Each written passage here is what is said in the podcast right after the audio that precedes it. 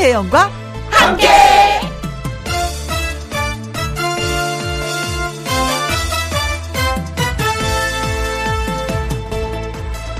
오늘의 제목 거기까지 간 이유 성공한 사람에게 몇 가지 이유가 있습니다. 그런데 반드시 들어가는 필수적인 이유가 있습니다. 그것이 무엇이냐? 그것이 뭐든 재밌게 했다는 겁니다.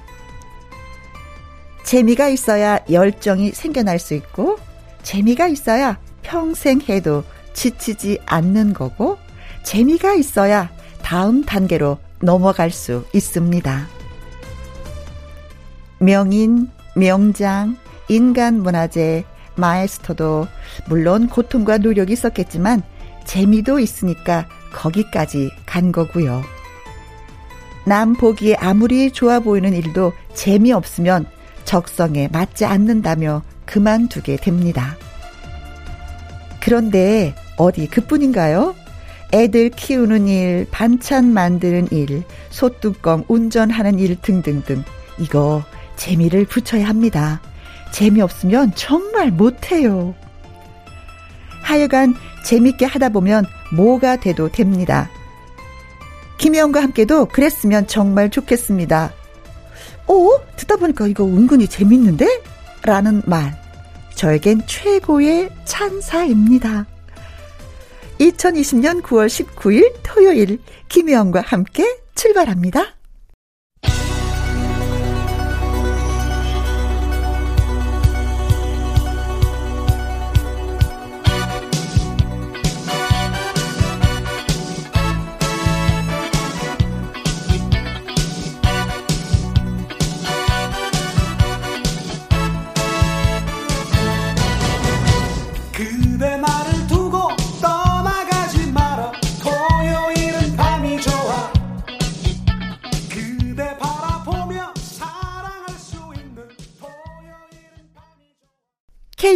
라디오 매일 오후 2시부터 4시까지 누구랑 함께 김희영과 함께 9월 19일 토요일 첫 곡은 김종찬의 토요일은 밤이 좋아 였습니다. 아, 코로나19 방역과 안전을 위해서 주말에도 어김없이 마스크를 착용하고 저희가 지금 방송을 하고 있습니다. 목소리가 조금 탁하게 들린다고 해도 너그러이 용서해 주시고 이해해 주시고 양해해 주시면 정말로 고맙겠습니다. 대신 오늘도 힘차게 방송할게요. 김희영과 함께 1부에서는요. 토요일에 새별이죠. 신성 씨와 사연 창고를 개방합니다. 청취자 여러분이 홈페이지에 올려주셨던 사연, 그리고 주중에 소개해드리지 못했던 사연을 모아 모아 모아서 오늘과 내일 전해드릴 거예요. 자, 그럼 잠시 광고 듣고 오겠습니다.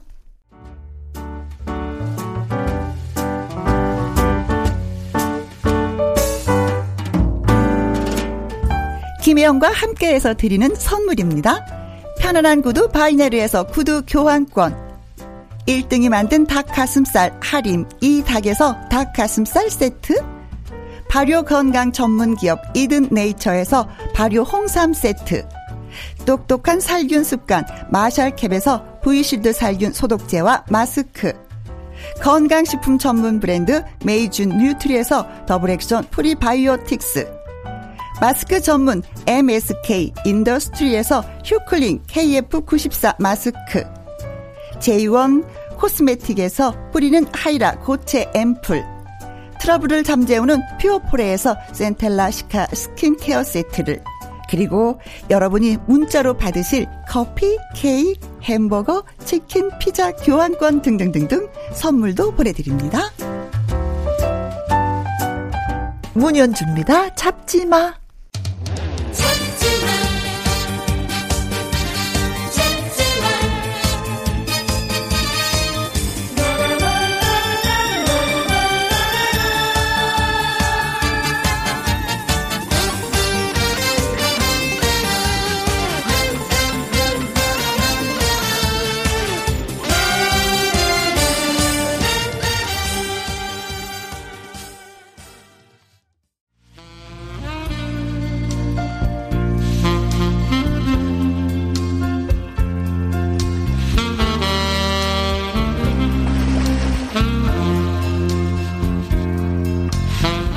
주말에는 여러분이 한 주 동안 보내주신 사연과 문자를 잘 모아둔 창고를 개방하는 날입니다. 주중에 소개 안 된 사연과 문자 토요일, 일요일에 소개된다는 거. 김혜영과 함께 사연 창고 문을 활짝 열겠습니다.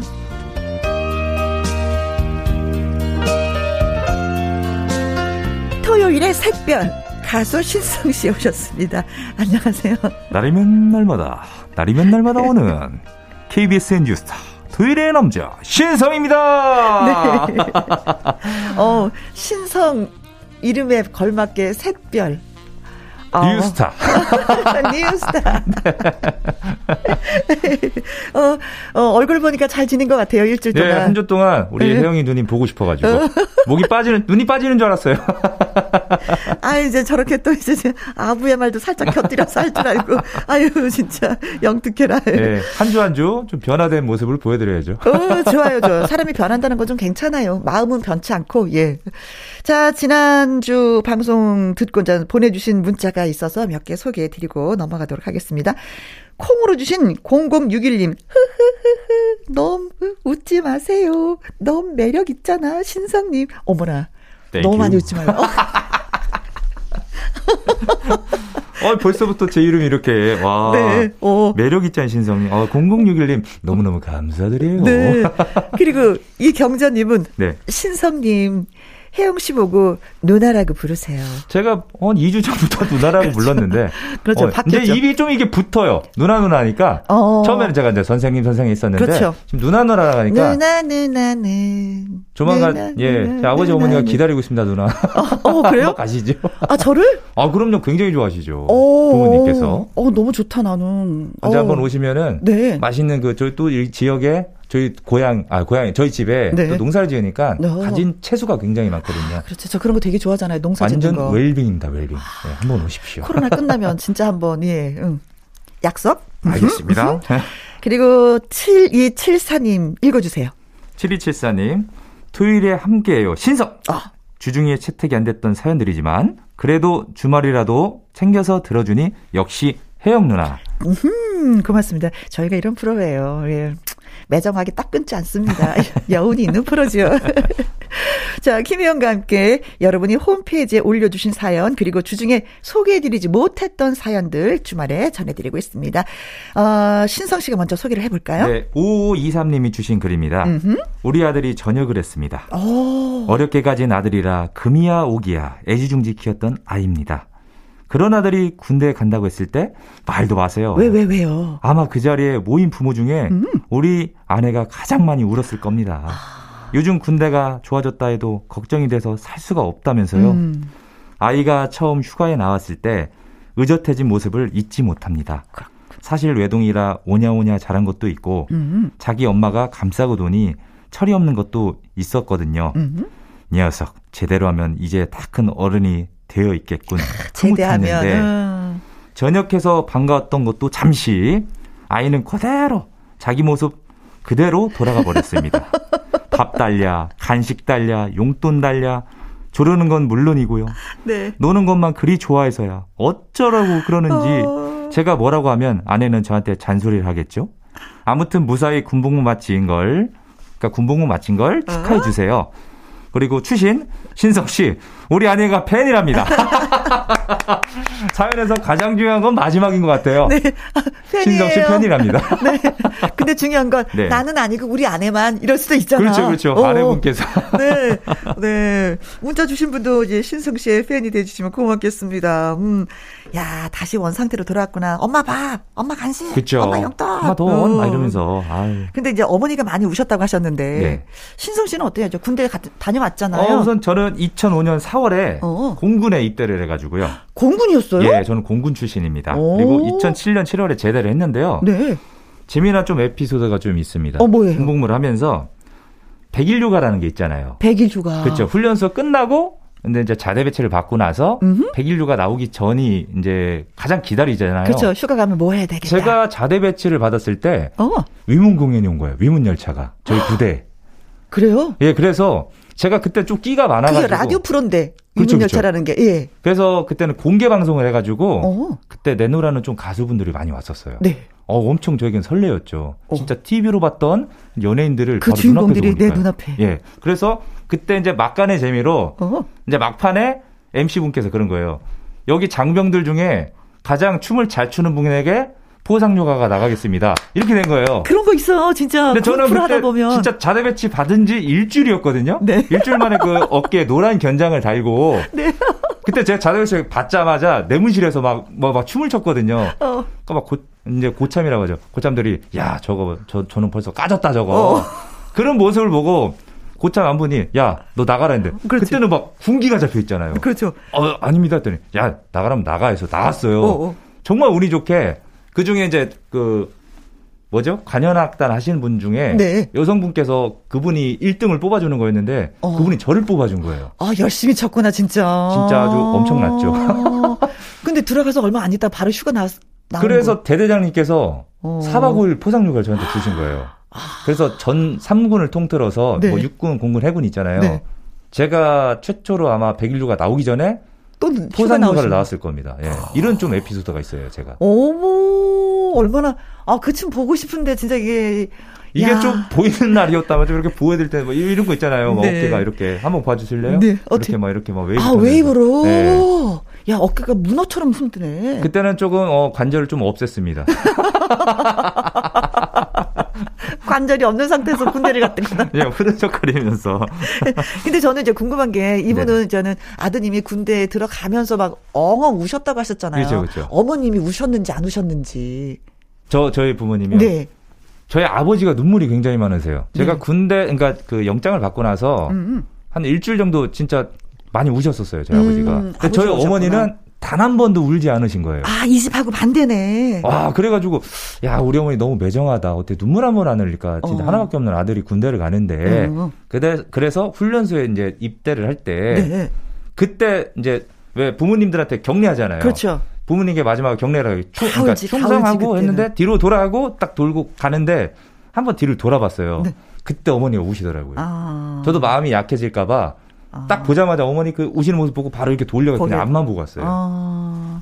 그래. 군대 가면 그 자리에서는 진짜 이별 아닌 이별을 해야 되는 아유, 건데. 아직도 되게 어. 생생합니다. 아직도. 그래요. 예. 네. 어머니도 눈물이 있었구나. 어, 왜냐면 군대 가는데 좀 그렇지. 눈물을 보여주시면은 네.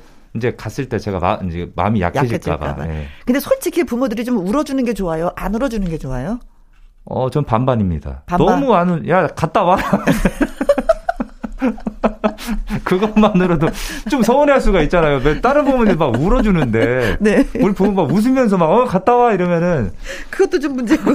자, 여러분 들으셨죠? 부모님 여러분 군대 가는 아들 입장에서는 반은 울어주고 반은 네. 울지 않는 거라고 합니다. 딱 한 번만 울어주십시오. 네. 너무 통곡해도 안 되고 너무 안 울어도 안 되는. 네. 아유 진짜 예 그래도 이제 건강한 모습으로 다시 돌아왔다고 하니까 예, 예. 박수 쳐드릴게요. 오이삼님 고맙습니다. 자, 또 이분들이 이 노래를 좋아해요. 김광석의 이등병의 편지. 어, 이거 사연을 보내주신 아드님에게 딱이네요. 어. 어, 왜냐면은, 네. 좀, 어, 제가 좀 얘기가 길어졌는데, 음음. 어, 물론 좀 처, 의젓해질 줄 알았다고 했잖아요. 네. 제가 이거는 제가 경험담이기 때문에 말씀드릴 수가 있어요. 좋아요. 어떤 얘기? 저도 들어갔을 때 훈련소랑 음. 일병 때까지는 정말 철이 들었어요. 음. 진짜 나가면 효도해야겠다 어. 했는데 상병 달고 병장을 다니까 네. 다시 중2병이 오는 거예요. 중2. 왜냐면 지금은 동기 내무실을 쓰고 있거든요. 네. 저 때만 해도 이제 선임과 후임을 같이 썼었어요. 어, 어, 어. 그래서 되게 고생을 많이 많이 하다가 음. 올라가면 올라서 편해지거든요. 편해진다 그러더라. 그래서 네. 병장 되면은 네. 다시 철없는 시절로 돌아오게 네, 됩니다. 막 머리도 좀 이렇게 더 기르고. 그렇죠, 그렇죠, 그렇죠. 그래서 이분에게 딱 맞는 노래인 것 같아요. 네. 예. 소개해 주세요. 네. 초심으로 돌아갑시다. 김광석의 이등병 편지.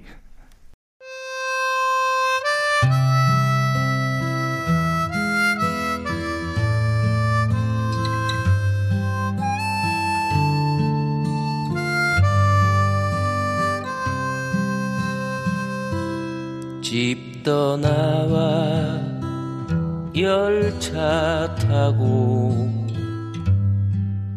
훈련소로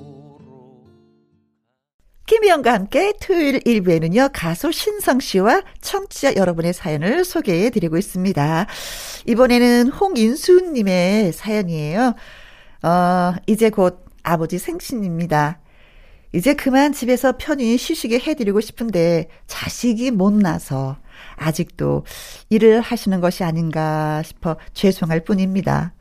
그래서 올해 생신 선물은 좋은 걸로 해드리고 싶어요. 사실 요즘은 다들 그렇게 말하잖아요. 그냥 용돈 드리는 게 편하다. 어르신들은 현금을 가장 좋아하신다. 하지만 왠지 이번에는 제가 직접 고른 선물로 마음을 표현하고 싶다고 할까요? 참고로 저도 신성 씨랑 나이가 비슷한 남자입니다. 오, 어, 친구처럼 친근한 신성 씨. 신성 씨라면은 어떤 선물을 준비할까 궁금하기도 해요. 부모님 선물 추천 부탁드립니다. 아, 또 이런 사연이 또 이렇게 보내주셨네요. 어, 지난주에 안 그래도 이런 사연이 도착했었죠. 그렇죠. 뭐 시어머니는 선물 드리려고 하는데 동서는 비싼 백 사서 선물하고 맞아요, 맞아요. 저는 뭐 바느질을 해서 예 그거 핸드메이드. 도, 어, 어, handmade를 네. 해서 이제 보자기 하나 이렇게 선물했는데 내 건 쳐다보지 않았다. 그래서 좀 약간 좀 우울했다라는 우리 사연 소개해 드렸었는데. 예, 예. 그래서 어떤 선물? 우선은 저는 음. 전에 저희 어머니에게 스카프도 사보, 그러니까 스카프 있잖아요. 예, 예, 목에 어, 어. 사다 드려보기도 하고, 여, 뭐 옷도 사다 드려봤는데, 네. 제일 좋은 건 현찰이에요, 진짜로. 농담이 아니고요. 부모님은 진짜 현금 좋아하세요. 진짜 스카프를 몇 개 사다 사다 드렸는데도 네. 안 매세요. 저희 어머니도 예. 뭐 이렇게 선물 사면 이렇게 슥 밀어놓고 예. 가방이 열리나 안 열리나 또 지켜보세요. 제가 이건 이거고 현찰은 현찰이겠죠. 그리고 또쑥 이렇게 보시는데 이게 안 나오잖아요. 예. 지갑을 열지 않잖아요. 그렇죠, 그렇죠. 되게 서운해하셔. 되게. 저도 이제 가끔 내려갈 때 네. 아버지 어머니 이렇게 용돈 드리거든요. 네. 그럼 처음에 그러세요. 뭘 주워. 어어. 그냥 너 써. 돈도 없는데 뭘 자꾸 주워. 그러면서, 아, 있어요. 그냥 쓰세요 하면은 딱 두 번 고사를 하세요. 네. 그 다음에, 그럼 뭐 어쩔 수 없지, 뭘. 잘 쓸게. 이렇게 되시는 거예요, 이게. 뭐 어쩔 수 없지 뭐. 네가 준다는데 어쩔 수 없지. 아 그래, 그래 알았어. 고맙다 이러면서 그래, 그래 잘 쓸게. 그래 네가 굳이 준다면 내가 어쩔 수 없이 받는겨. 이거 뭐 내가 아이고 너를 생각해서 내가 받지 말아야 되는데 네가 굳이 굳이 주고 싶다는데. 그럼요. 네, 그래요. 아버지 역할은 또 받아주는 거니까 내가 좀 받을게요. 그럼요, 그럼요. 그러니까 단번에 받으면은 좀 그러니까 한 번쯤 고사하죠. 어. 뭘 주워 이러면서. 저 같은 경우는 이렇게 했으면 좋겠어. 음, 그 현찰도 좋지만 예. 그 아버지 뭐 어머니 생신이신데 뭘 가지고 싶으셔요? 라고 한번 여쭤보는 것도 괜찮은 것 같아.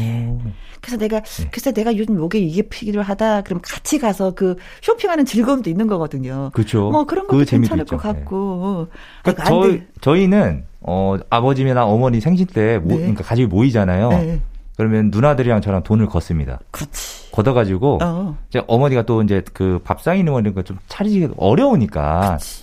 나가서 해결하는 네. 거예요.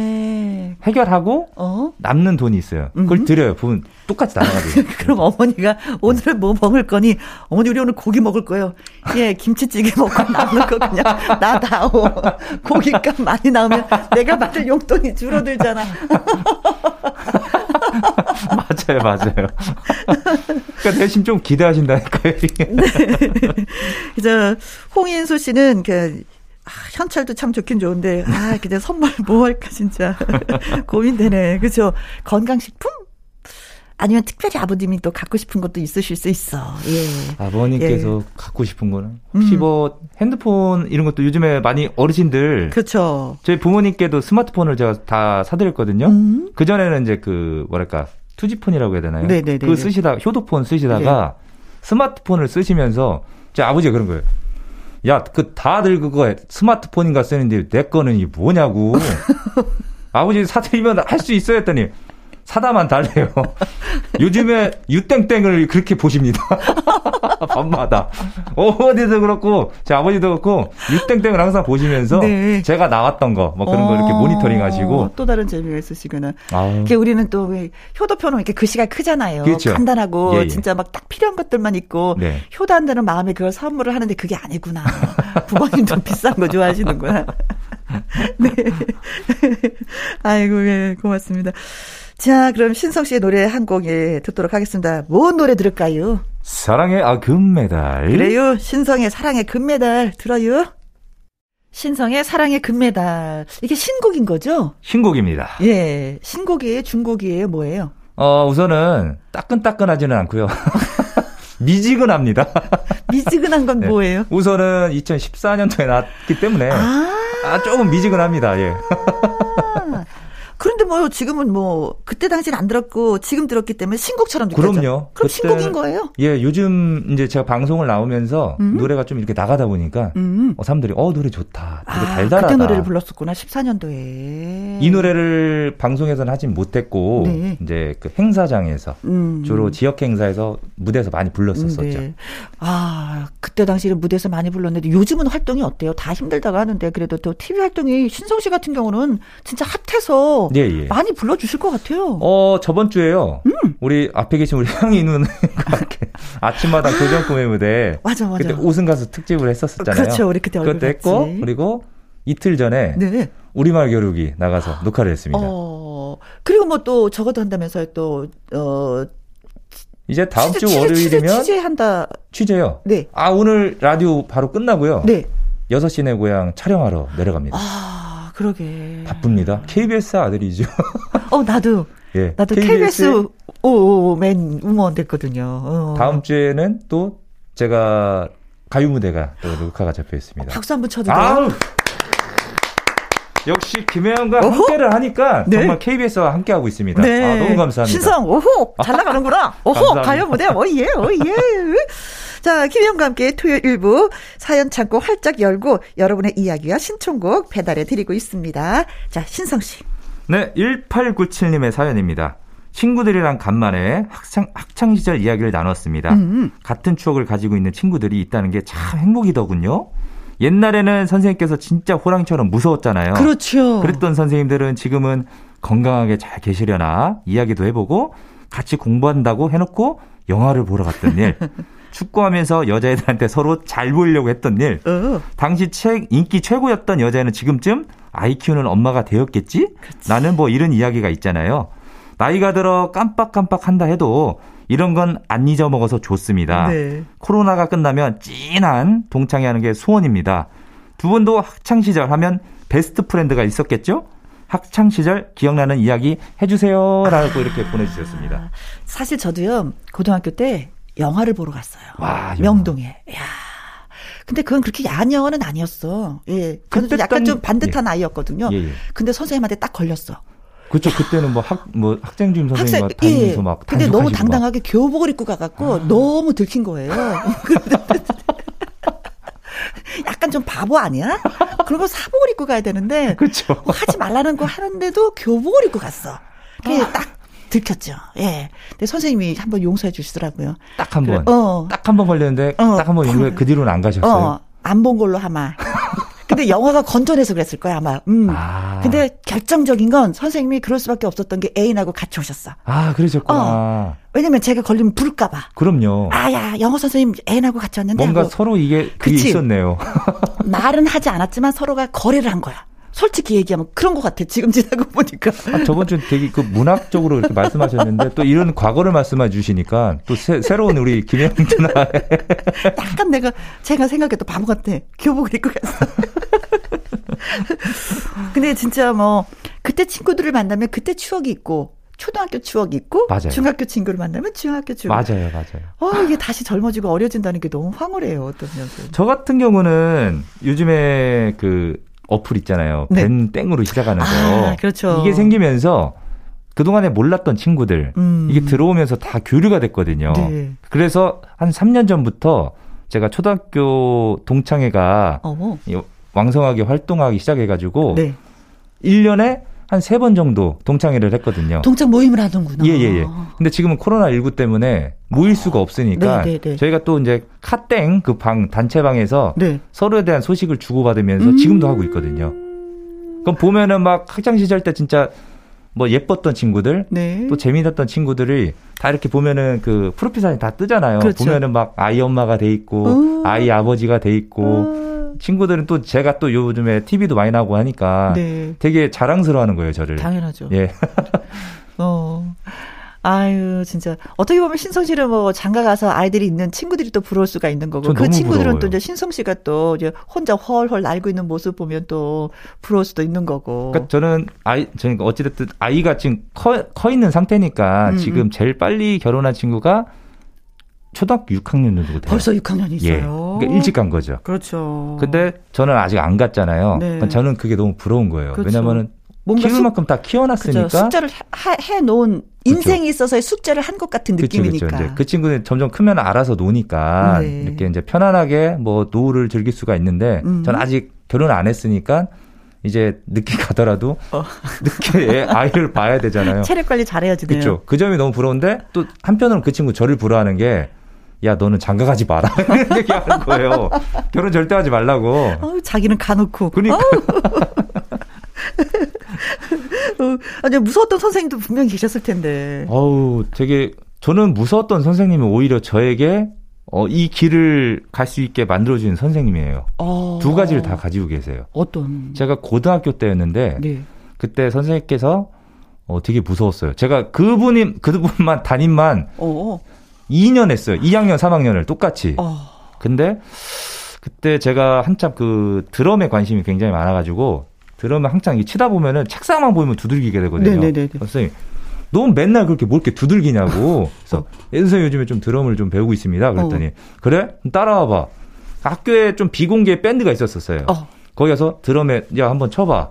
그래서 그때 처음으로 어. 쳤던 게 이렇게 2년이 돼가면서 제가 좀 이쪽 예능계를 네. 꿈꿨었죠. 계속. 아, 어떤 면에서 이렇게 선생님이 또 그, 이제 장난이구나, 제가 이렇게라고 생각을 해도 되는데, 그걸 네. 또 유심히 보시고 또 한 가지 탁 캐치를 해주셨네. 그 선생님한테 많이도 맞았었죠. 원래 정말 잘해줬던 선생님도 기억이 나지만 많이 혼났던 선생님 기억이 더 나요. 선생님 성함 생각나요? 조찬호 선생님이라고. 선생님한테 한 말씀. 선생님 잘 지내고 계시죠?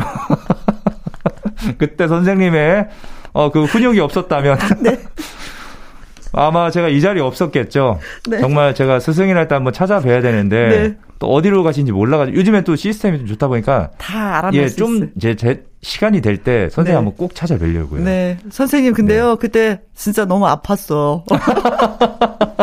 진짜 많이 맞았었어요. 선생님 진짜. 야무지게 때려주시더라고요. 자, 김희영과 함께를 듣기 위해서 처음으로 KBS 2 라디오에 주파수를 고정하셨대요. 세종에 살고 계시는 오미숙님의 신청곡입니다. 김인순의 여고 졸업반.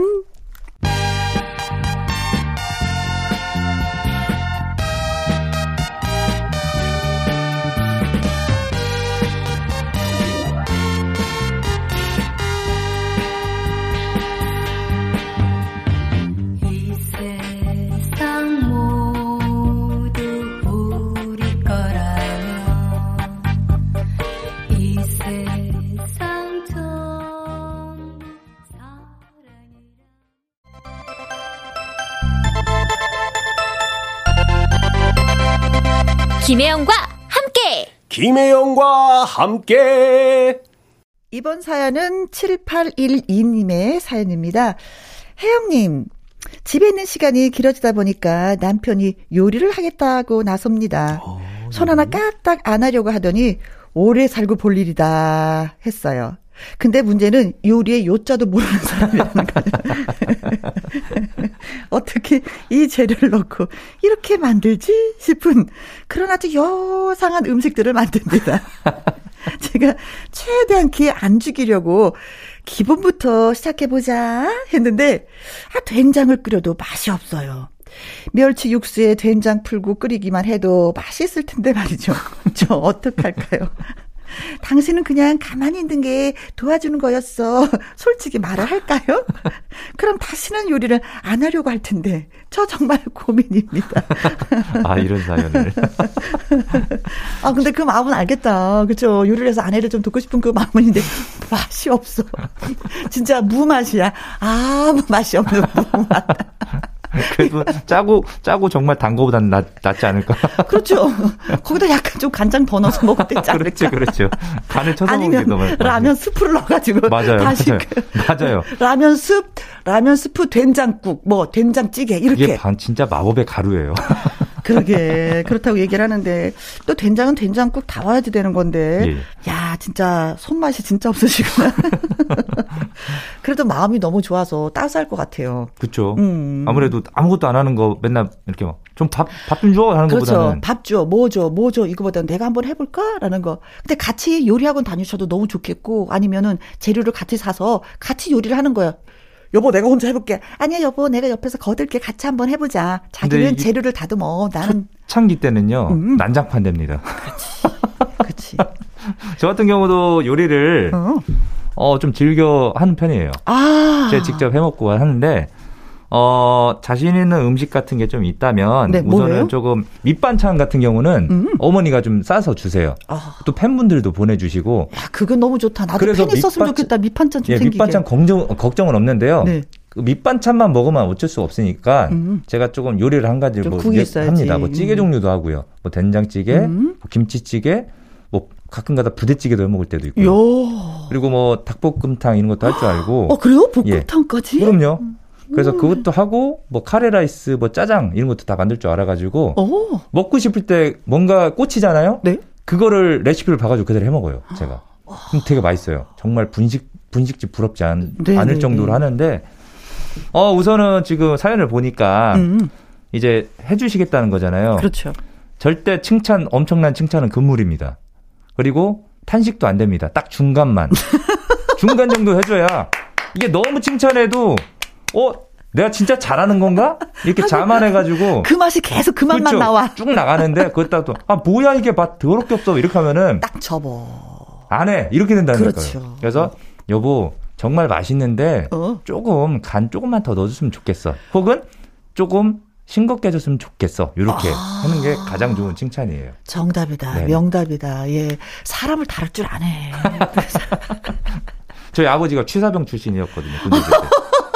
그래서 아버지도 그렇고 어머니도 그렇고 음식 잘하세요. 저는 어깨 너머로 좀 배웠거든요. 네. 그래서 저는 언제부터 본격적으로 요리를 했냐면은 어. 그왜 요생남이라는 말 있잖아요. 요리하는 예, 예, 섹시한 남자. 남자. 그런 게 있어가지고 그 삼시세끼 보면서 그 차승원 선배님이 네. 요리하는데 너무 멋있어 보이는 거예요. 어, 멋있었어. 그때부터 저도 와 나도 제가 롤 모델이 차승원 선배님이거든요. 네. 그걸 보면서 아, 나도 요리를 생김새도 비슷해, 어떤 면에서. 예, 그 조금 어. 옷 입을 때도 살짝 이렇게 좀 네. 베껴서 이렇게 같이 좀 입긴 하는데 음. 너무 멋있어 보이는 거예요. 음. 저도 해, 그리고 또 백주부 백종원 선생이 또그 알려주시잖아요. 네. 그대로 하니까 너무 맛있는 네. 그러니까 요즘에는 진짜 옛날에는 유머 있는 남자, 뭐, 후, 뭐, 그런 사람이 또 신랑감으로 인기가 있었는데 요즘엔 요리 잘하는 남자. 맞아요, 맞아요. 아, 그런 면에 있어서는 신성 씨는 짱이다. 음, 네.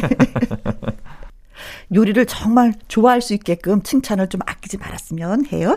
자, 김수의 너무합니다. 들으면서 신성 씨하고 또 인사해야 되겠어요. 우리 다음 주에 또 봐요. 네, 다음 주에 또 뵙겠습니다. 바이바이. 네.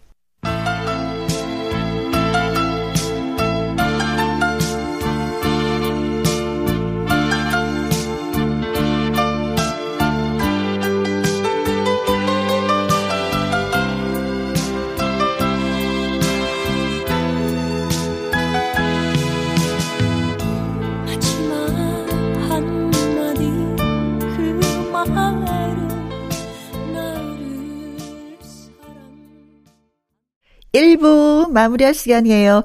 오늘 사연 소개되셨던 5523님, 홍인수님, 1897님, 7812님께는 저희가 피자 교환권 보내드리겠습니다. 토요일 2부 지나가다 들렸습니다. 라는 코너가 여러분을 또 기다리고 있습니다. 제목처럼 지나가다 들려주신 게스트분들을 모시고요. 이야기도 나누고 음악에 대한 얘기도 듣고 할 겁니다. 조금만 기다려주시면 다시 만날 수 있습니다. 2부에서도 함께 해주실 거죠? 박항수의 가을은 참 예쁘다 듣고 잠시 후 2부에서 다시 뵙겠습니다.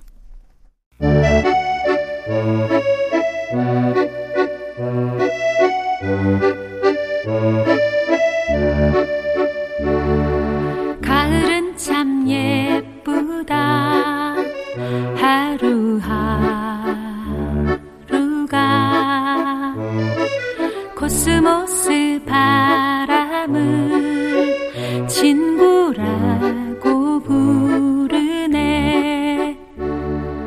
가을은 참 예쁘다.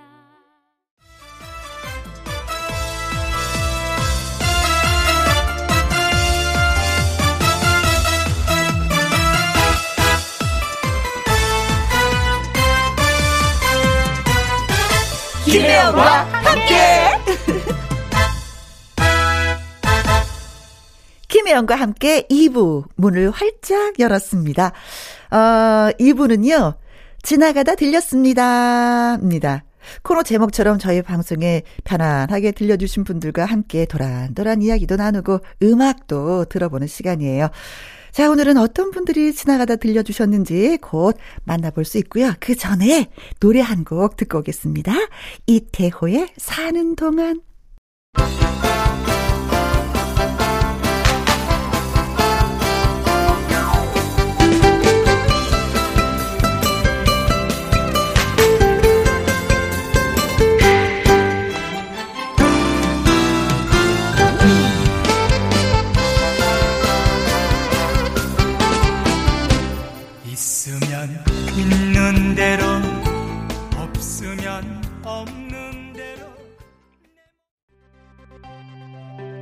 김혜영과 함께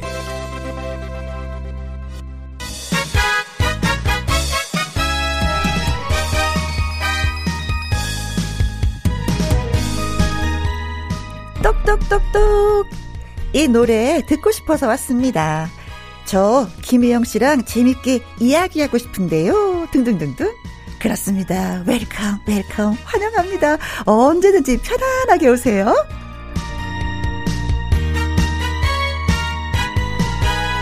지나가다 들렸습니다. 반갑습니다. 토요일 2부 코너 지나가다 들렸습니다는요. 갑자기 이 노래가 듣고 싶다. 부르고 싶다. 혜영이랑 대화를 좀 나누고 싶다. 아, 내 가수 내가 홍보하고 싶습니다. 너 저 매니저거든요. 하시는 것도 다 좋습니다. 이렇게 편안하게 저희 프로그램에 와주신 분들이랑 얘기도 하고 음악도 듣고 뭐 그런 시간입니다. 오늘 김혜영과 함께해서 들려주신 분들을 소개하도록 하죠. 남녀노소 음악으로 하나가 되는 프로그램 전국 노래자랑의 악단장 겸 JD 패밀리 악단장 겸 연주가 겸 작곡가 겸 가수 소개하다 지치겠어요. 와 정말 만능입니다. 자 그분이 누구시냐 신재동 악 단장님 오셨습니다. 네네. 안녕하세요. 전국 노래자랑. 아, 이거 너무 많은데, 이거. 몸둘 바를 모르겠습니다. 악단장 신재동입니다. 반갑습니다. 반갑습니다. 감사합니다. 자, 그리고 또 한 번 열렬하게 박수를 옆에서 치고 계시는데 네. 이분도 소개를 좀 해드려야죠. 노래가 너무 좋아서 중국에서 한국으로 오셨다고 합니다. 경연 프로그램 보이스 퀸에서 당당히 3위를 차지하면서 실력을 입증한 가수예요. 가수 최연아 씨. 안녕하세요. 안녕하세요. 반갑습니다. 중년 엘사로 오세요. 불리는 어? 최연아입니다. 반갑습니다. 반갑습니다. 네. 지나가다 들려주셔서 진짜 예 고맙고 감사합니다. 오신 소감이 어떠세요? 아, 저는 그, 꽤 오래 전에, 네. 저, 라디오를 조금, 저, 해본 그런 기억이 아 있어요. 진행을 하셨어요? 네네네. 여기서 거의 한, 한 10여 년? 뭐 이렇게. 어. 다른 프로를. 네. 그래서 이게 너무 감회가 새롭습니다. 거- 더군다나 뭐 요즘에 뭐 코로나 이런 것 때문에 네. 막뭐 지쳐 있고 막 이런데 와서 다시 와 보니까 네. 저- 근데 왜 이렇게 떨리죠? 야, 방송 참 언제 해도 떨리네 이거. 예? 참 큰일 났습니다 이거 떨려서. 어, 뭐 김혜영과 함께보다도 전국 노래자랑이 더 큰 프로인데 그 아니에요, 큰 아니에요. 프로를 하시는 분이 떨리다고. 처음 이렇게 직접 뵈니까 네. 왜 이렇게 떨리나 몰라. 이게 큰일 났어 이거. 전기가 와야 되는데 찌릿찌릿. 그 말입니다. 자 그리고 예 우리 최하나 씨는 네. 또 오시니까 어떠세요? 여기 라디오는 좀 자주 오시는 편이세요? 라디오를 아, 자주 들르고 싶습니다. 진짜로 자주 등장을 하고 싶은데 요즘에 네. 잡히는 것마다 바로 바로 취소가 되고요. 아이고. 그러다 보니까 그러니까. 오늘 오늘 것도 취소되면 어떡하지 막 그랬어요. 그랬는데 네. 오늘 이 자리에 앉고 보니까 지금 너무너무 흥분되고요. 네. 오랜만에 마이크 가수들은 마이크 보면 흥분하잖아요. 마이크를 보니까 너무 좋고요. 마이크가 그립지. 우리 또 우리 예쁜 언니 우리 김혜영 언니 오랜만에 뵈서 너무 좋고요. 우리 신재동 단장님 보고 깜짝 놀랐어요. 왜, 너무 왜, 왜? 젊어 보여서. 네. 아 그래요? 그렇게 봤어요? 아니 근데 TV에서는 이게 아마 네. 흰머리 때문에 그러실 수도 있는데요. 직접 뵈시면 주름 하나 없으시고요. 깜짝 놀랐어요. 아니 흰머리가 되게 우아하게 만드는 것 같아요 사람을. 그러니까요. 예. 멋지세요. 네. 떨리고 몸도 빠모르고 미치겠네. 아, 근데 요즘에 코로나 19 때문에 전국 노래자랑 진행이 이거 쉽지 않은 상황이죠. 예, 예, 그렇죠. 근데 뭐 다들 그렇지만은 사실 비대면으로 그냥 하다가 네. 요즘 또뭐 2.5 단계 뭐 이래가지고 네.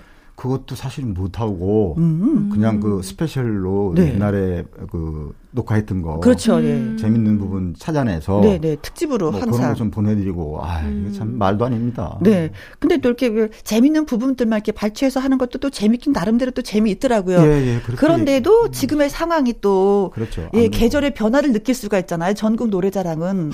이때쯤이 너무 좋은 계절이거든요. 그렇죠. 우리는 그래서 지방 그런 걸. 느끼지 못하니까 또 아쉬움이 예, 많이 예, 있더라고요. 맞아요. 네. 그러면 전국 노래자랑에서 연주하신 지는 얼마나 되셨어요, 단장님은? 제가 91년 아, 92년도 네. 어, 처해 3월 달에 처음 발령을 받아 가지고 네. 김인박당으로 들어가서 그때부터 시작을 한 거예요. 그러니까 이제 91년도 말에 들어가서 어머머. 그러니까 횟수로 보면 30년? 거의 한 30년 정도 됐죠. 와, 전국 노래자랑의 베테랑이시네요. 그러면은. 여기다 청춘을 바쳤습니다, 제가. 와. 네, 30년. 그런데 전국 노래자랑 악당장에 그 정정당당하게 뽑히셨다고 하는데, 그럼 그것도 오디션을 보는 거예요? 단장님도? 어느 정도 쥐가 딱 올라가면, 어, 단장님으로 좀 모시겠습니다. 이거 아니었어요? 아, 그게 이제 먼저 김엽 단장님이 돌아가시고 네. 뭐 지병으로 좀 안타깝게 돌아가셨고 그다음에 제가 이제 한 1년 정도 하고 있을 때 네. 그이 노래자랑을 그 시- 호시탐탐 그 하고 싶어 아, 하는 분들이 많아요. 당연하죠, 사람들이. 당연하죠. 이게 사실 behind story인데 네. 그래서 뭐 이래저래 해서 이제 어떤 그런 분위기가 만들어졌나 봐요. 그래서 어허. 정식으로 공모를 했어요. 와. 그래서 저는 사실 좀 서운은 했죠. 뭐, 뭐 그야말로 거의 청춘을 바쳤는데 네. 뭐 노래자랑을 제가 하고 있는 노래자랑 밑에 이렇게 쭉 자막이 가는데 악단장을 공모합니다. 뭐 이렇게 나가니까 어, 당연히 내가 할줄 야, 알았는데. 이거 뭐 이- 그래서 뭐 처음에는 아이 이랬는데 당당히 뭐 해서 오디션에 참여를 네, 그래서 하셨고. 또 정식으로 오히려 잘 됐다. 그 이 기회에 뭐 그렇죠. 실력 받고 올라오는 게 더. 낫잖아요. 그렇죠. 예, 네. 그래서 네. 그런 지가 한 10년 됐습니다. 아, 10년 동안 자리를 늘 지키고 계시는구나. 멋지세요. 그, 진짜 멋지시다. 예. 근데 이제 소개하면서 이제 말씀을 드렸는데 전국 노래 자랑 악당 장교 패밀리 JD 패밀리 악당 장교 이 발음도 힘들어. 근데 JD 패밀리는 어떤 팀이에요? 뭐 하는 팀이에요? 아, 그래서 이제 우리 팀 이름이 저희들이 다들 그 젊었을 때 보컬 그룹도 했고 뭐 음. 이런 친구들이에요. 아. 그래서 노래나 뭐 이런 거에 대한 그 목마름이 항상 있었어요. 네네네. 그래서 이제 뭐 그 아마추어 반주 그다음에 가수 반주 외에는 우리가 하는 게 없잖아요 노래자랑에서. 아, 가수 뒤에서 반주만 하니까 예, 아쉽다. 전부 들고 실력들도 있고 뭐, 뭐 이런 사람들인데 우리도 한번 앞에서 나가서 음, 노래 좀 해보자 이래가지고 일집을 준비합니다 일집을 그래서 일집 준비해서 지금 한 2집까지 나왔는데. 네. 예, 그래서 뭐 꽤 우리 나름대로는 반응도 괜찮고 그러니까 우리가 스스로 뭐 갈증이 났으니까 네, 그렇죠. 네. 시작을 한 거죠. 아, 그래서 이제 단장님이시니까 이제 이름을 해서 그래서 이제 제 이름을 따서 특별히 뭐 할 것도 없고 해서 네, 제동. 제동 뭐 JD JD 이래가지고 패밀리. 우리는 다 가족이다 네. 패밀리다 그래서 제동 패밀리. JD 패밀리 이렇게 네. 했습니다. 그 노래를 하고 좀 연주를 할 줄 알아야지만 이 그 패밀리에 소속이 되는군요. 그렇다고 봐야죠. 아유, 난 노래도 안 되고, 아이고, 할 줄 아는 여, 아니요, 악기는 뭘. 트라이앵글이네, 아니 노래 템벌이라고. 잘하시던데요. 노래 제가 정말 들어봤는데. 잘하시던데요? 예. 저희가 속을 들여다보면 아닙니다. 자, 8월에 JD 패밀리의 2집이 나왔다고 하는데, 이게 얼마 만인 거예요? 1집 나오고 나서? 한 5년 정도. 어우, 예. 많이 걸렸네요. 그래서 그 사이에 저희들이 뭐 그 뭐죠 그 자선 연주회라든가 네. 겨울에 특히 자선 연주회를 한, 한 7, 8년 하고 있어요 지금. 네. 그래서 뭐 좀 어려우신 분들 이런 분들 앞에다 모셔놓고 네. 음. 독거노인들 장애인들 이렇게 해서 무료로 막 했어요. 아, 봉사활동을 많이 어, 하셨구나. 네, 단장님 그래서- 저도 끼워주세요. 아 해야죠 당연히. 전, 저는 이제 몰랐으니까. 어디든지 갑니다. 음, 오늘 송- 저 만남 인연으로 인해서 네. 또, 또 한 명의 때 패밀리가 어, 생기셨네요. 그럼요. 그러니까 송혜 선생님도 해마다 안 빠지시고 네. 와서 해주시고 어, 노래도 불러주시고, 그러니까 뭐 살도 봐주시고. 부름 같이 와요. 무료고 하니까. 네네 네. 그 나이 들어서 정말 해볼 만한 가치가 있는 게 바로 봉사더라고요. 맞아요. 나이가 맞습니다, 들면 들수록. 이제 그걸 또 실천하고 계시니까 또 더 멋져 보이십니다. 어. 자, 그럼 이 집에 수록되어 있는 노래를 한번 좀 듣고 싶은데, 어, 살아있네? 어떤 노래? 나 살아 있어. 나 살아 있어. 살아 있어. 그 뭐 이제 어찌 됐든 이제 주테마는 사랑에 관한 이야기지만 네. 사실 요즘 그 우리 세대의 그러니까 중장년층 뭐 이런 정도의 사람들이 네. 할수 하고 싶은 얘기. 어, 나 아직 안 죽었어. 우리 네. 열심히 살아고 갔지만 아, 진짜 그런 얘기 딱인데요? 많이 하잖아요. 네, 나 아직 살아 있어. 나 아직 안 죽었거든. 네. 너네 나 무시하지 말어. 뭐 이런. 네, 뭐 그래서 이제 그걸 사랑하고의 어떤 연, 연관을 지어서 네. 그렇게 한번 만들어봤습니다. 네. 이 집 수록곡 팀원들이 뭐 코러스로 참여를 해서 다 함께 불렀다는 네, 게 네, 또 네. 큰 의미가 있다고 말씀을 해주셨어요. 네, 맞습니다. 자, 그래서 어, JD 패밀리의 살아있네 듣습니다. 네.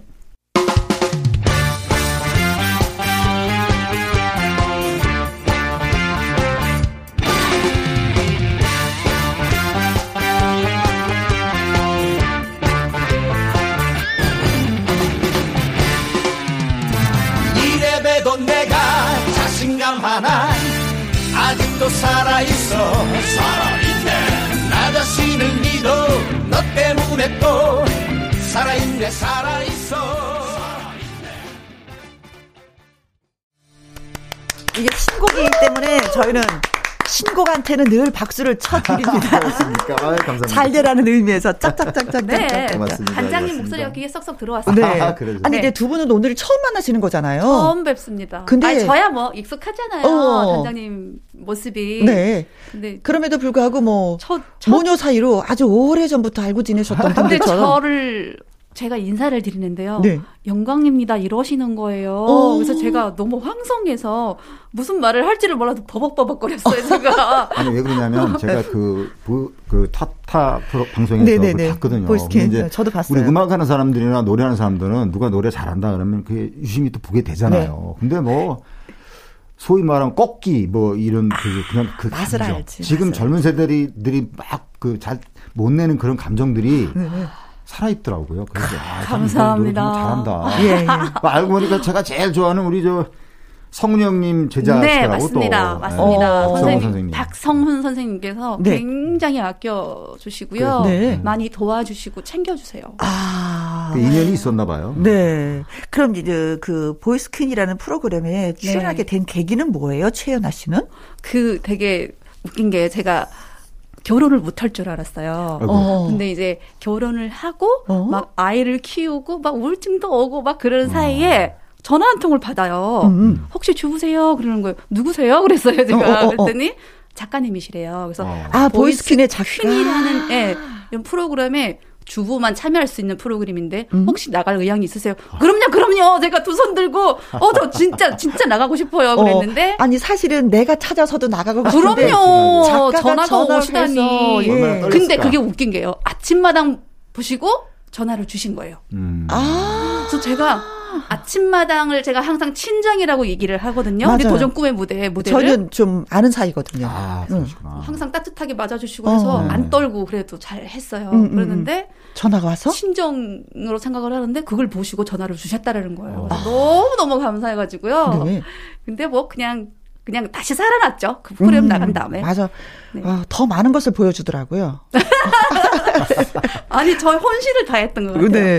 근데 보이스킨에서 진짜 예쁜 캐릭터의 별명을 엘사? 엘사. 어, 엘사, 엘사. 엘사. 예. 아, 그러니까 저는 그러니까 동적이지가 않고 어, 어. 우리 흘러간 내 노래를 부르다 보니까 네. 움직이지 않잖아요. 네, 네. 그래서 저는 드레 저는 다리 내놓는 걸 그렇게 좋아하지 않아요. 어, 정적이지. 그래서 드레스 찾아주십시오 했는데 반짝반짝 막 엘사 어, 같은 어, 옷을 어. 입고 네, 네. 오신 거예요. 겨울왕국의 캐릭터 그 네. 엘사 공주처럼 저 네. 봤어요. 저 봤어요. 드라, 드레스 하늘하늘 거리는 드레스를 입고 노래를 네. 불러서 저도 봤거든요. 그래서 어. 그때 팬클럽이 생겼는데 아. 팬클럽에서 어머 저건 엘사다. 어. 우리 닉네임을 우리 팬클럽 이름을 중년 엘사 최연아로 짓자. 그래가지고 지금 현재 그 이름을 네. 달고 살고 있습니다. 아, 팬클럽이 생겼어요. 생겼어요. 감사하게도 어머. 지금도 제가 이렇게 방송이 없는데도 네. 끝까지 지켜주고 계세요. 아. 우리 엘사님, 우리 네. 엘사님 이러시면서 아, 부럽다. 요즘에 가수들은 그 팬클럽이 없으면 활동하기가 좀 많이 좀 힘든 부분도 있긴 있나 봐요. 왜냐면 모든 것에 있어서 뒷바라지를 진짜 네. 잘해주시더라고요. 맞아요, 맞아요. 예. 진짜 어떨 때 눈물이 나요. 막 편지도 써오고요. 어. 제 이름이 박힌 텀블러 이런 것도 오고요. 음. 아. 진짜 그거 생각하면은 우울하다가도 네. 그걸 다시 꺼내서 보고 읽고 그래요. 네. 그래서 다시 힘을 또 찾아요. 어떤 팬클럽들은 그 수해 복구하는데 그 가수 이름으로 또 네. 헌금을 맞아요, 맞아요. 네 네 기부하는 경우도 있고 저도 쌀을 기부하는 에너지 경우도 있고 저는 또 이런데 바퍼라는 네. 그 봉사 단체에다가 아 바퍼 있어요. 네, 그래서 그때 목사님. 그 저희 코로나 시작했을 때 네. 그 마스크를 기부한다고 성- 모금을 한 게 있는데 네. 그때 딱 같이 잠잠해질 무렵이어서 마스크는 음. 또 제공이 안 돼, 다 되게 많이 이렇게 필요하지 않은 상황이어서 네. 바퍼 봉사단체 그 식사를 못 하시는 어르신들께 잘하셨다. 기부를 하고 네, 잘하셨다. 네. 근데 거기 그 보이스퀸에서 3위 했잖아요. 네. 예상은 했어요? 아니요, 전혀요. 근데 웃긴 게 거기 장르가 구분되어 있지 않아요. 트로트만 나가는 프로그램이 아니고 아니었어요. 뭐 불- 발라드, 댄스, 뭐 트로트, 뭐 있고. 국악도 있고 어. 다 있는데 너무들 잘하는 거예요. 봤어, 봤어. 고음을 막 shouting까지 막 질러대고 하시는데 네. 어, 기가 죽어서 어. 아이고 나는 여기서 살아나기 힘들겠구나. 더군다나 트로트이기 때문에 네. 트로트는 그런 장르가 아니잖아요. 음. 정적이고 맛을 살리는 장르인데 어. 오, 막 듣다 보니까 기가 너무 빨리는 거예요. 아. 그래서 아, 그냥 내려놓자. 나는 참여하면 그걸로 그냥 끝나자 그랬는데 네? 너무 열심히 하고 거기에 빠져들고 막 준비를 하다 보니까 네. 어, 이제 3위가 돼버린 거예요. 저는 그날 현장에서 누가 3위 할래요? 아, 제가 3위 할래요? 그랬어요. 근데 3위가 진짜 3위 했어요. 그래서 진짜 너무 감지덕지죠. 지금 네. 생각해 보면. 근데 어때 인터뷰한 걸 보니까 네. 보이스킨에서 3위에 오를 수 있었던 공이 송가인 씨한테 있었다. 오, 송가인 씨 와. 기분 되게 좋았겠어요. 뭐냐면 어. 성가인 씨가 저랑 비슷해요. 이렇게 딱 서서 불러요. 그리고 음. 손짓도 딱딱 살아있잖아요. 어? 그 친구가 그걸 스타트로 끊어줬기 때문에 제가 가능했던 것 같아요. 아. 그래서 제가 가수든 살랑살랑 좀 춤을 춰야 된다라고 생각을 하는데 그게 아니어도 그 된다라는 거. 요즘에 만능 만능 그러잖아요. 네. 근데 춤을 너무 못 춰요. 그냥 그냥 그냥 이렇게 제스처 정도 어? 그랬는데 송가인 씨가 그거를 잘 스타트를 끊어줘 가지고 그래서 어, 공을 서- 돌렸다. 서서 불렀는데 좋게 봐주셔서 네. 자, 그럼 어 보이스킨 경연곡 중에 하나였죠. 처녀 네. 뱃사공. 음, 아. 최연아 씨의 목소리로 듣습니다. 동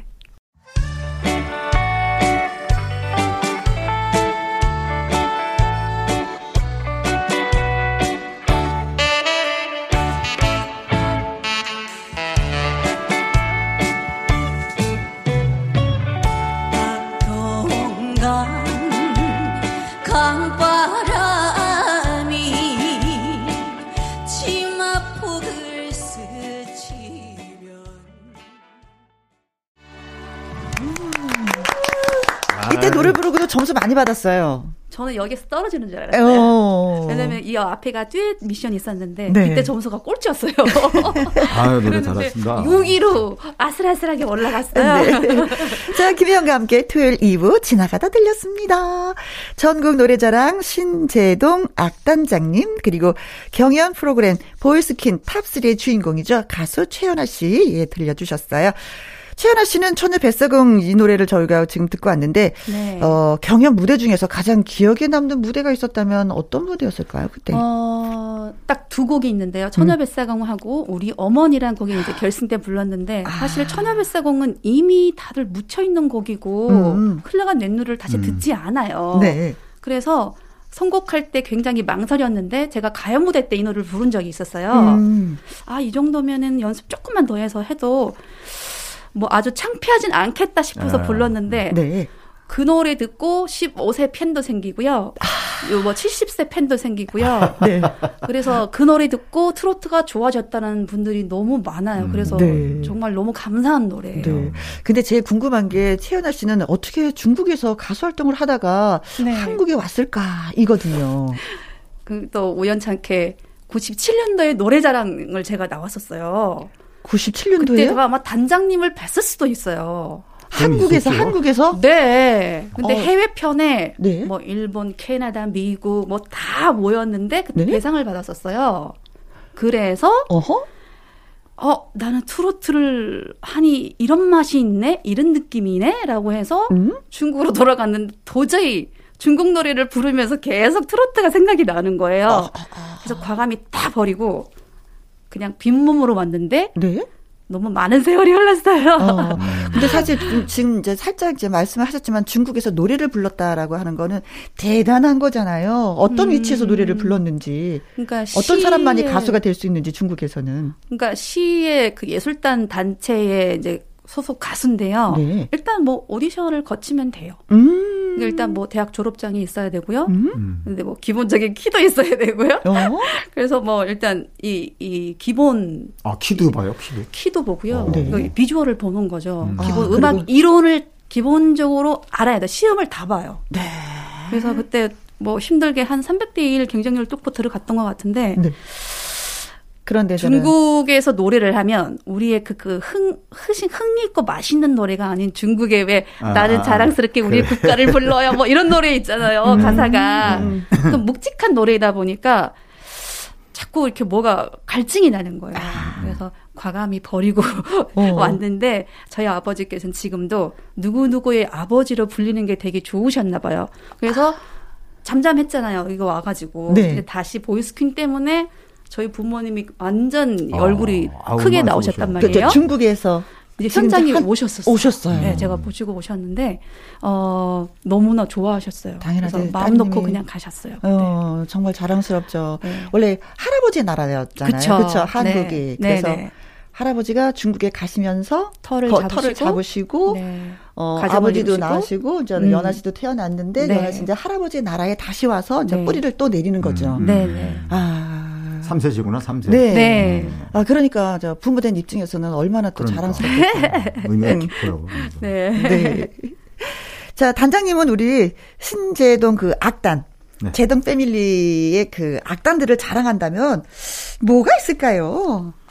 뭐 무엇보다도 이제 저희들은 이제 악보에 충실해서 이제 그 바- 반주를 하지만 음. 네. 다른 방송에서 할 수 없는 그러니까 소위 메모리 음악이라 그러죠. 네네. 그러니까 송혜 선생님이 갑자기 즉흥적이잖아요. 그냥 뭐 어, 맞아요. 야이 노래 좀 해줘. 그러면 나 나가야 되는 거예요. 어. 그러니까 그거 그거 한 뭐 우리 팀원들이 짧게는 거의 7, 8년, 많으면 25년, 27년 다 그랬, 얼마나 그래요. 호흡이 지금. 잘 맞을까. 네, 그러니까 네. 어느 정도 그런 것들이 이제 쌓여 있죠. 네. 저는 그때 그때마다 연주하실 때 아 저분들은 머릿속에 메모리 칩이 있을 거야. 거의 그래요. 거의 그렇고. 어, 그래서 뭐 하면 뭐가 착 호흡이 맞게 나오는 네, 거. 그게 사실은 안 되면 이 팀에 못- 못 있죠. 그렇죠, 그렇죠. 그 팀의 단 가장 큰 장점이잖아요. 그렇죠. 그렇게 볼수 네. 있죠. 근데 보니까 가수들한테도 곡을 엄청 많이 주셨어요. 작곡가이시기도 하지만 이렇게 많이 남진 씨한테도 현철 씨한테도 조항조 씨한테도 그외 Wow. 근데 뭐 큰 히트가 안 났습니다. 우리가 연주하는 사람들은 사실은 그 쓸데없는 욕심이 좀 있어요. 이렇게 눈높이를 좀 대중들하고 맞추게 이래야 되는데 네. 괜히 뭐 잘난답시고 그거잖아요. 작품을 만들고 싶은 거. 그러니까. 네네네네네. 그러다 보니까 이제 똑같잖아요. 네, 그러다 보니까 이제 큰 히트는 안 났는데 막 네. 준히트 정도 그런 거 몇 개 있어요. 근데 네. 뭐 저는 만족합니다. 네. 뭐, 그럼 준히트 된 게 어떤 노래예요? 우리가 알 수 있는? 어, 뭐 조항조 씨의 오- 뭐 노래 옹이라든가. 아, 옹이 알아요. 예, 예. 아, 그거 알죠. 아? 알아요. 예. 괜히 그러시는 거 아니에요? 아니, 아니, 아니. 진짜요. 예. 잔잔하잖아요. 자식에 관한 노래잖아요. 그렇죠, 그렇죠. 예. 네. 자식의 그 아픔, 예. 어, 힘듦, 뭐 이런 거 얘기하는 거 알잖아요. 아니 아니요. 음. 옹이는 옹이는 이제 그 그거는 이제 저 송혜 선생님의 유랑청춘이라는 노래가 뭐 부모 자식 간의 뭐 이런 노래고 네. 요 옹이는 그냥 그 어떤 연인과의 그 아, 잘못 알고 얘기예요. 있었구나. 그냥 갔어야 되는데 내가 이거 왜냐면 요즘 팩트가 중요하니까. 예, 그렇고 뭐 이용 씨, 뭐 그다음에 이혜리 씨, 뭐 이런 네. 사람들한테 쭉 불려주고 있습니다. 남진영님은 뭐 워낙 음악 좋아하시니까. 뭐 현숙 씨한테도 네 곡을 주고. 네, 네. 네. 자 그러면은 죄송합니다. 그냥 괜히 그 아니 찔렀네 내가. 아 죄송합니다. 제가 뭐 틀렸네. 조항조 씨한테 옹이를 주신 거예요? 네, 네, 네, 네, 네. 그럼 그 노래 듣죠. 아이 정보를 내가 아이 진짜. 아이.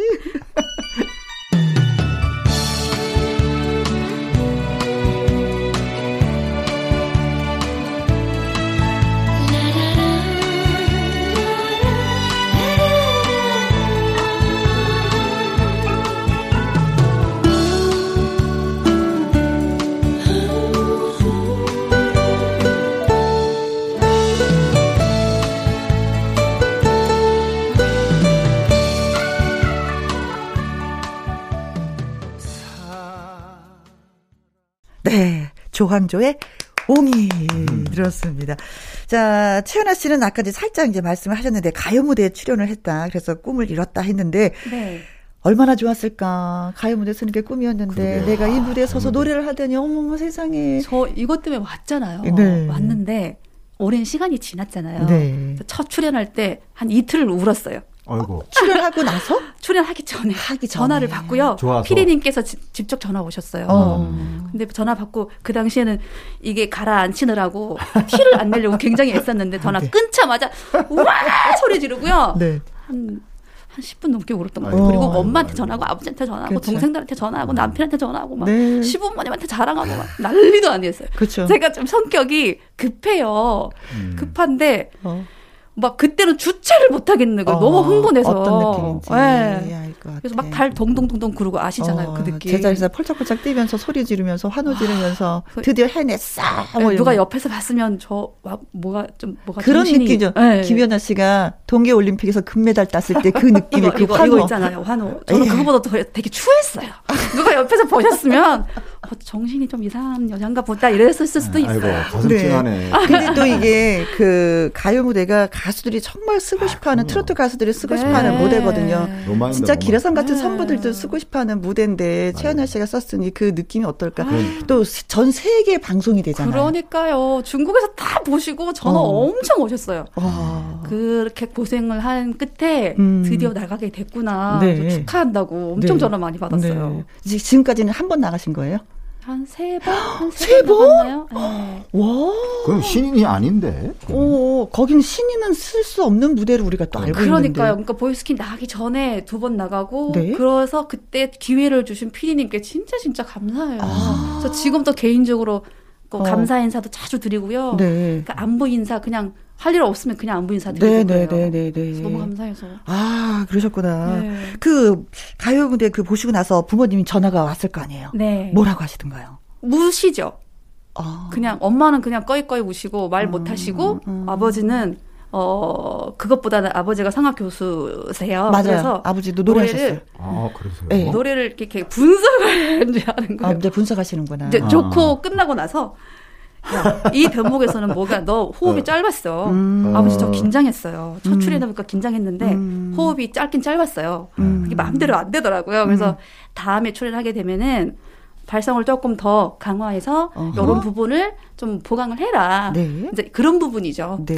그래서 근데 이렇게 남편분도 역시 그 발성 연습하는데 많이 도와줬다고 하는데 네. 실용음악과 교수는 네, 우리 요즘에 완전 핫한 인물 임명공 씨가 나온 학교 학과장이에요. 어. 실용음악과 그래요? 교수거든요. 네. 그래서 본인도 어, 음성학을 연구를 해서 논문도 있습니다. 네. 음성학에 관한 오. 논문이 있어서 네. 어 이거 무서운 집안이구만. 그러니까 이제 집안이 무서운 무기가 무기가 나이가 어린 것도 아니고 이쁜 것도 아니고 막 그렇잖아요. 그렇다고 네. 재밌는 것도 아니고 오로지 노래로 승부를 걸자. 그래서 네. 발성에 좀 목숨을 걸고 있습니다. 어우, 진짜 대단하다. 감사해요 남편한테. 자, 노래 목숨을 걸고 한다고 하는데 이번에는 어떤 노래 들려드릴까요? 아, 저 제가 정말 여태까지 도움을 많이 주신 그 작곡가 선생님 박성훈 선생님의 곡인데요. 네. 그좀 예, 지금 들어보면은 약간 네. 향수에 젖을 노래라고 생각하시면 될것 네. 같아요. 항구의 순이라는 곡인데요. 네. 요즘에 순이란 이름도 많이 떠올리지 않고 순이. 예, 멜로디도 들어보시면 굉장히 우리 그 우리 정통 트롯이에요. 어. 그래서 저도 굉장히 애착이 많이 가는데 그래, 듣겠습니다. 네. 최연화, 항구의 순위.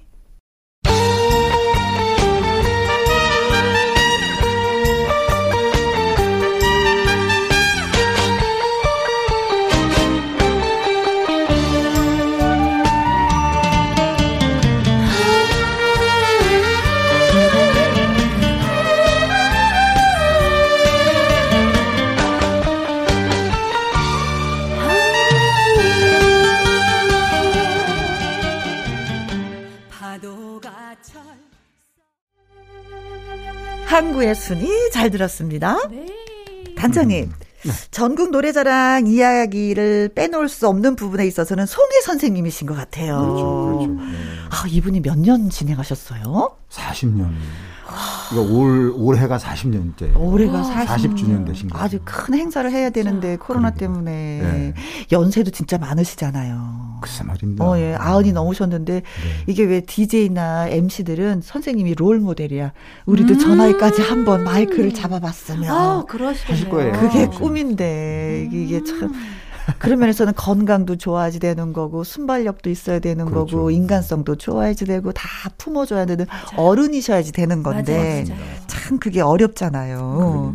그나저나 뭐 진짜 어린이 출연자들한테 용돈도 막 주신다고 하는데 근데 저는 그거 좋아요. 그러세요? 주고 나면 저도 사실 되게 흐뭇해요. 단장님 주머니에서 막 단장님. 돈이 막 나와. 매번 용돈 준비하셔야 되겠네요. 사람들이 물어보더라고요. 그뭐 회사에서 주냐고. 근데 그거 사실 그거 아니거든요. 저한 전세 하나 정도 날라갔어요. 아, 진짜요? 다 제 돈이에요. 어. 아니 근데 되게 기억에 남는 게그 네. 어디 전남 쪽 어디 그 출연자신데 네. 여자분인데 네. 천 원짜리 신권을 음.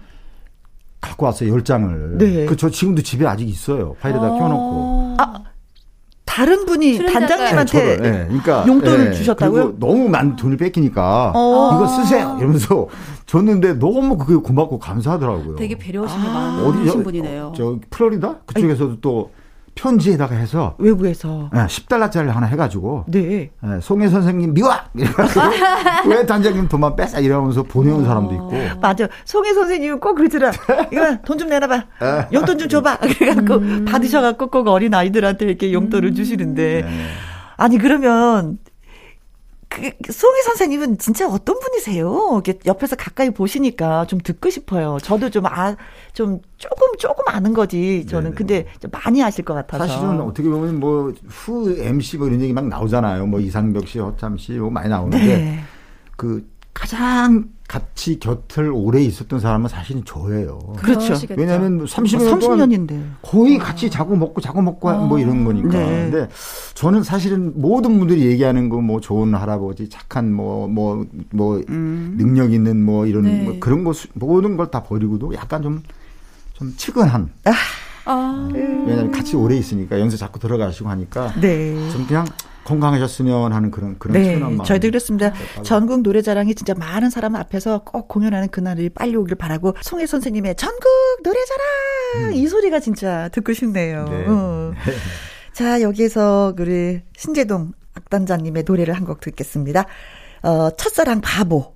라고 세상에 첫사랑한테 바보라고 신재동 첫사랑 바보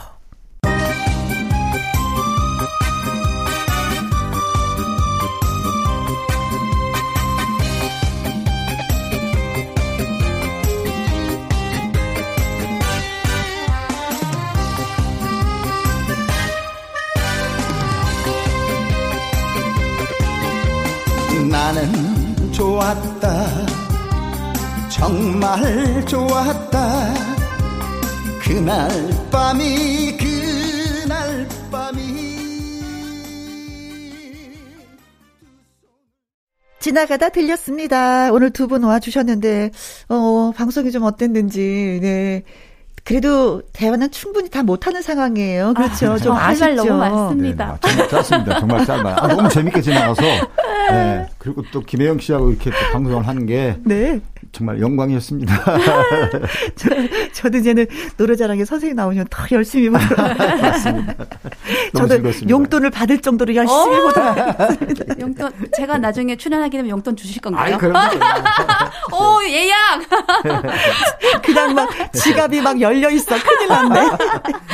아니, 어떤 면에서는 그냥 와서 용돈 좀 주세요 하시는 분들도 있을 것 같아요. 자꾸 열린 지갑이어서. 어, 앞으로 계획은 어떠세요, 연아 씨는? 어 이제 남은 거는 신곡 예쁜 좋은 곡을 받아서 음. 신곡을 내서 진짜 좋은 분들한테 좋은 음악을 들려드리고 아유, 싶고 그러셔요. 음. 저도 이제 재능 기부를 많이 하는 편인데 어려운 분들 앞에서 네. 또 즐거움을 드리고 싶고 네. 네, 자주 불러주십시오. 감사합니다. 단장님도 열심히 뭐 노래 연습 열심히 하시고 또 발표하신 거 있으니까. 그냥 음악 열심히 하는 게 꿈이에요. 그냥 또 나이 먹어가면서 네. 하고 싶은 음악 열심히 하고 어. 그게 제 꿈입니다. 예. 김현과 함께 내일 일요일에는요. 일요일의 요정 요요미 씨와 오늘처럼 어 사연 창고도 활짝 열고요. 숨어 있는 명곡들을 꺼내서 들어보는 어 주말의 띵곡으로 찾아오도록 하겠습니다.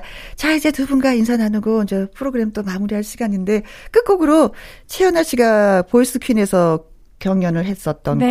곡 우리 어머니 를 듣도록 하겠습니다. 자, 단장님, 연아 씨 와주셔서 정말 고맙습니다. 네, 네, 고맙습니다. 감사합니다. 건강하세요. 행복했습니다. 자, 그리고 애청자 여러분, 주말에도 저와 함께 해주셔서 정말 고맙습니다. 지금까지 누구와 함께? 김영과 함께. 우후! 여섯 남매 배고를까 치마 끈 졸라 매고